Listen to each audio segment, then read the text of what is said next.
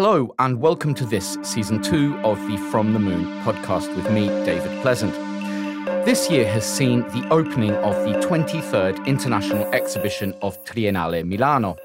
It is entitled Unknown Unknowns An Introduction to Mysteries, and so on each episode, we try to unpack a different component of this quite literally unknowably vast subject matter. Planetary Personhood proposes radical space decolonization to explore ways of not destroying another planet. The project suggests personhood for the planet Mars. What do we think that we know about the universe? And could or should we even be attempting to know everything? Perhaps we can learn to coexist with life's mysteries. We'll be asking all these questions and many more besides here on From the Moon. During the course of this series, we'll be speaking to artists, designers, and scientists who will guide me, your host, on this journey through knowledge and understanding.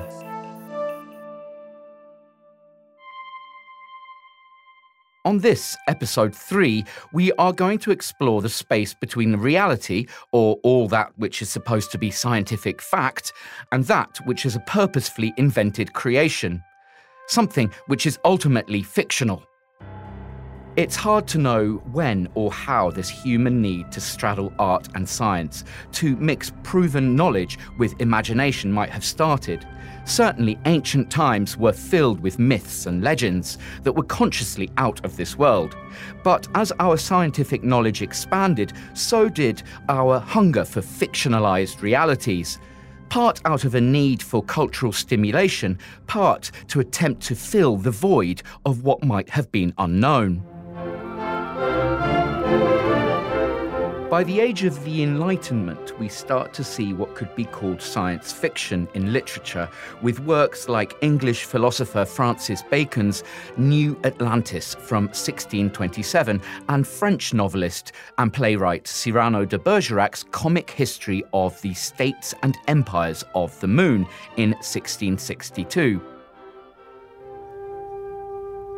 Later, the scientific advancements of the Industrial Revolution heralded a romanticist backlash and dystopian visions of the future, such as Mary Shelley's Frankenstein in 1888. And then we get to Jules Verne, who was noted for his attention to detail and scientific accuracy, especially in his most famous work, 20,000 Leagues Under the Sea, in 1870. But the dawn of cinema and filmmaking no doubt had the greatest impact. In 1927, Fritz Lang's Metropolis was the first feature length science fiction film.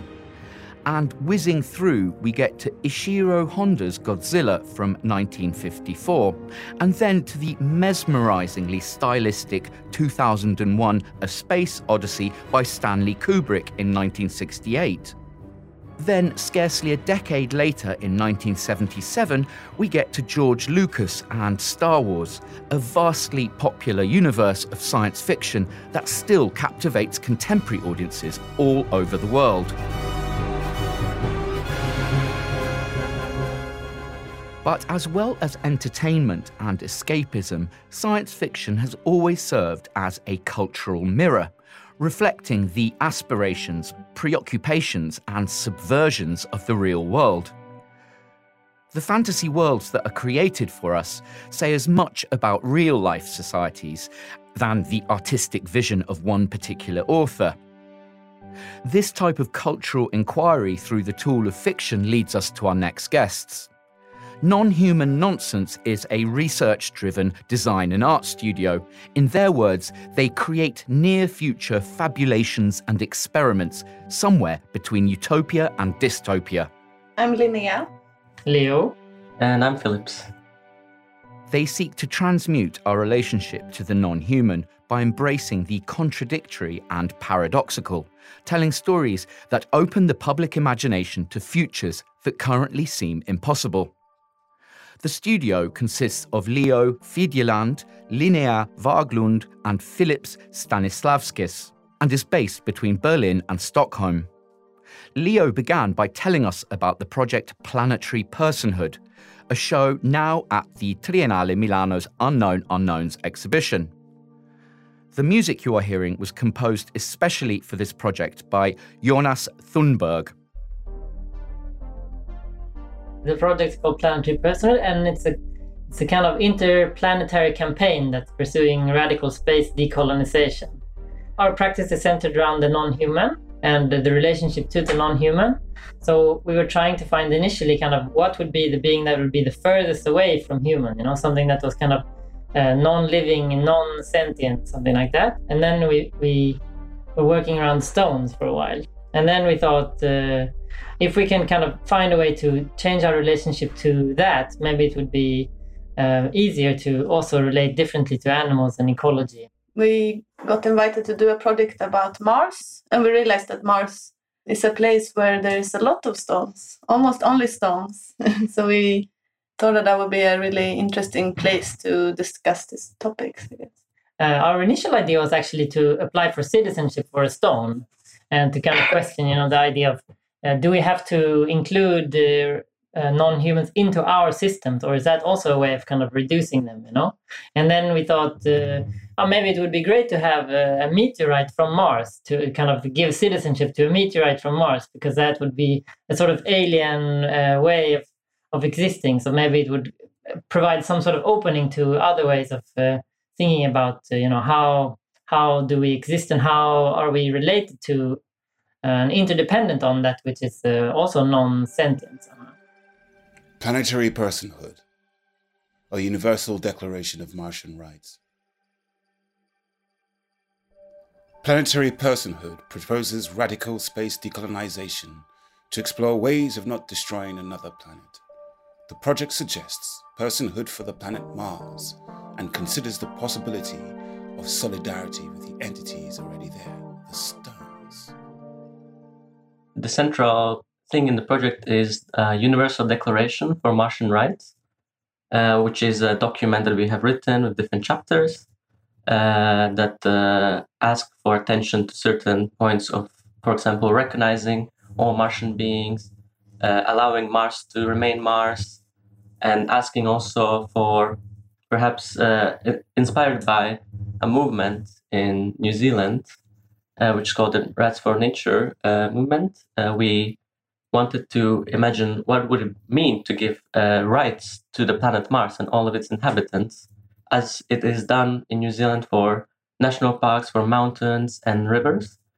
And uh, in this kind of uh, setup, there's a council of guardians or custodians that are speaking for the natural entity. And we were thinking also about like who would be the representatives of Mars that would be speaking for it in let's say court and so Non Human Nonsense created an installation which introduced this Declaration of Martian Rights to the public through a two channel video installation, a screen with collaged images, and most strikingly, a huge inflatable Mars with a face projected onto its surface.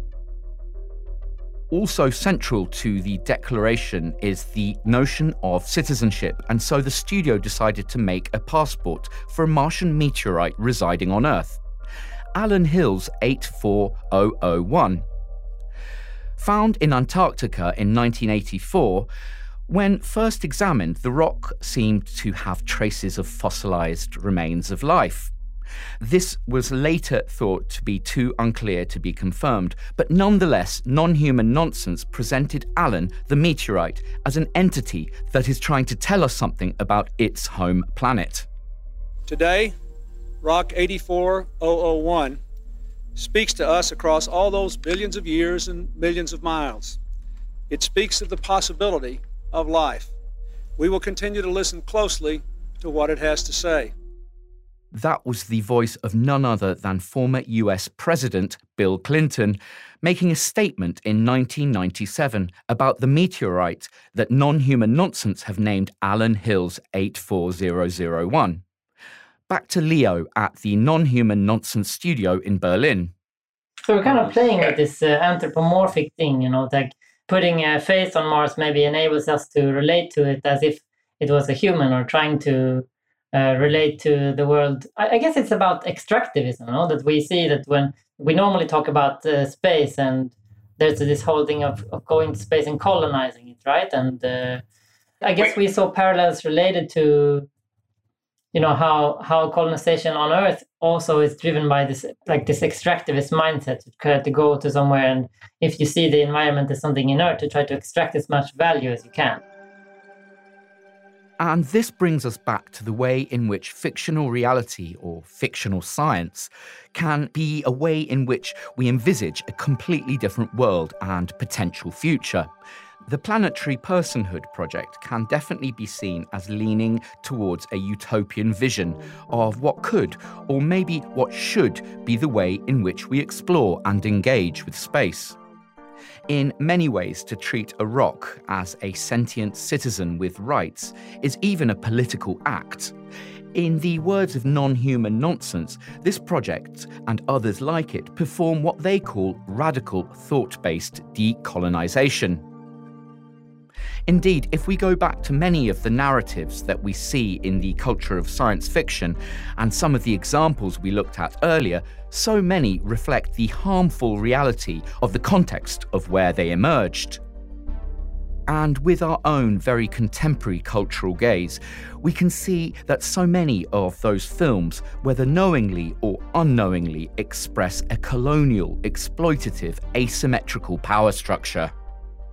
From Star Wars and its notions of empires, republics, and the ultimate objectification of non human populations, to The Planet of the Apes, which, since its beginning in 1968, is a science fiction franchise which crudely reflects the racist, still segregated reality of modern America.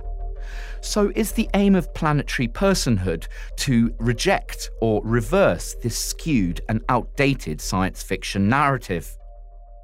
Yeah, I guess we were really trying to explore that uh, tension somehow because, in some ways, yeah, we also recognize that there is a, it feels like colonial somehow, you know, or like uh, oppressive somehow. And this is really this empire speaking that you're talking about. But at the same time, space colonization, there's, I mean, space exploration and it's also like uh, driven by kind of curiosity and uh, just these very sort of uh, open kind of parts of the human mind somehow. And I guess we were trying to see how can we go to space but without the colonialism somehow. So I guess the project is uh, trying to create. It's almost like a paradox. You know, we start out with something that's maybe a more reasonable suggestion that if we would recognize the entire planet Mars as an independent legal person, that would mean that we could uh, kind of practically and legally maybe uh, prevent the most destructive forms of extractivism and the most destructive forms of resource capitalism somehow. And then from that, we kind of see okay does that mean then that we have to change our way of relating to the stones or you know if we make mars completely responsible for its own decisions somehow the planet Mars ultimately decides for itself. How do we then relate to the Martians or the rocks that are there? And how does that then collide with Earth? Does that mean that we have to give citizenship to rocks or something like that, you know? And then it kind of ends up with being a story that enables us to think about these things from um, multiple perspectives, I think. In his first meeting the Mars Guardian Council, in accordance with paragraph 24c of the Guardian Rules of Procedure, I will act as an interpreter of the will and intention of Martian meteorite Allan Hills 84001. I thereby kindly request Allan to begin your message. We are hearing another element of the planetary personhood installation at the Unknown Unknowns exhibition. This time it's the voice of Despina Alleglo interpreting a message from our Martian rock Allan Hills 84001. And these sounds are NASA recordings of the winds of Mars and the rumbling of Martian quakes. There's never been a time that I didn't exist. You are all rocks. Afraid of dying. You think you already know what's out there you will miss much of it.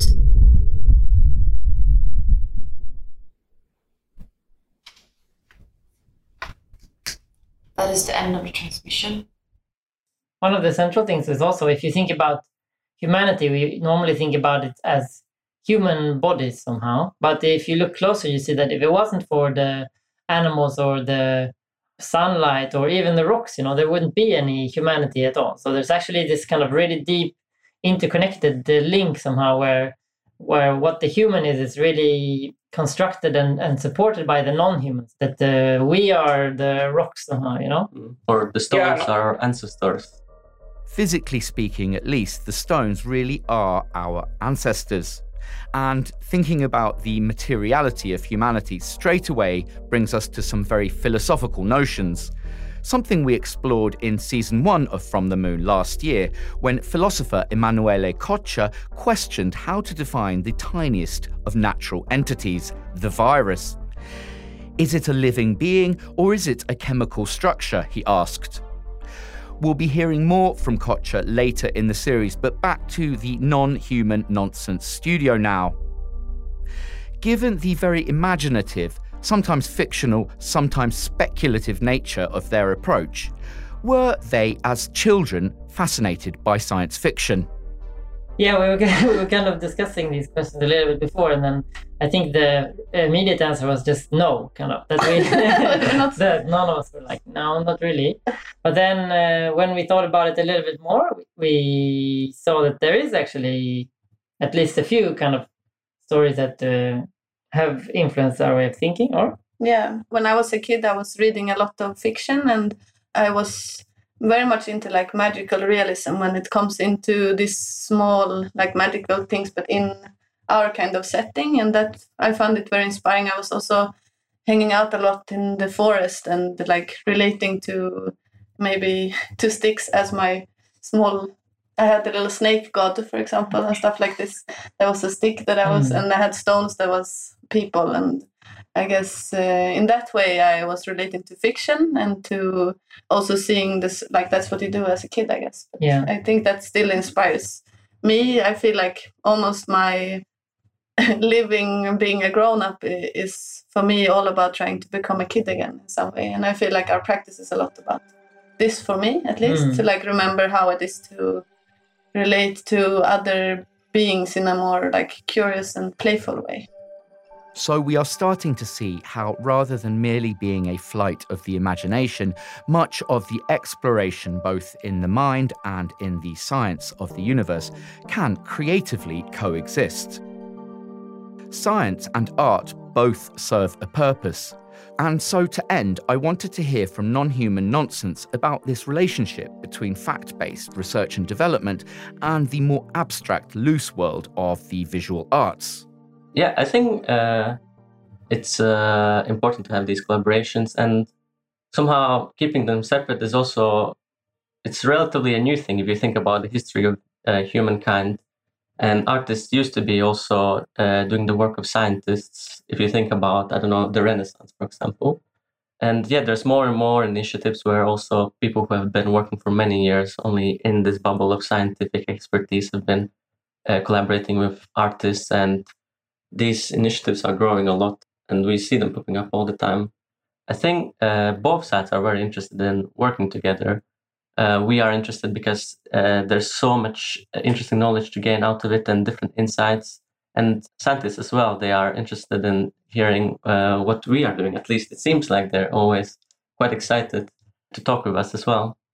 Yeah, I think that the collaboration can be very fruitful because we are working with speculative practices, you know, where you're trying to relate to the future somehow, but relate to the future as a reflection of the present. So we're always trying to find a balance between making uh, stories that are realistic. So therefore, you know, collaborating with scientists is very important because then uh, it gives like a sort of basis or a, a foundation for the project somehow. And I think that for them, it's also very fruitful to collaborate with us because that makes them kind of free of always trying to find evidence for everything that they're thinking. You know, it's kind of if you're always only looking at the the numbers, then you're missing out on certain things. And I think that many scientists are also really fascinated and interested in the implications of what they're doing, and that in this collaboration between art and science, there's this really fruitful collaboration where you can really deal with the implications of the, the science That was Leo, and before that, Phillips and Linnea of research driven design and art studio Non Human Nonsense,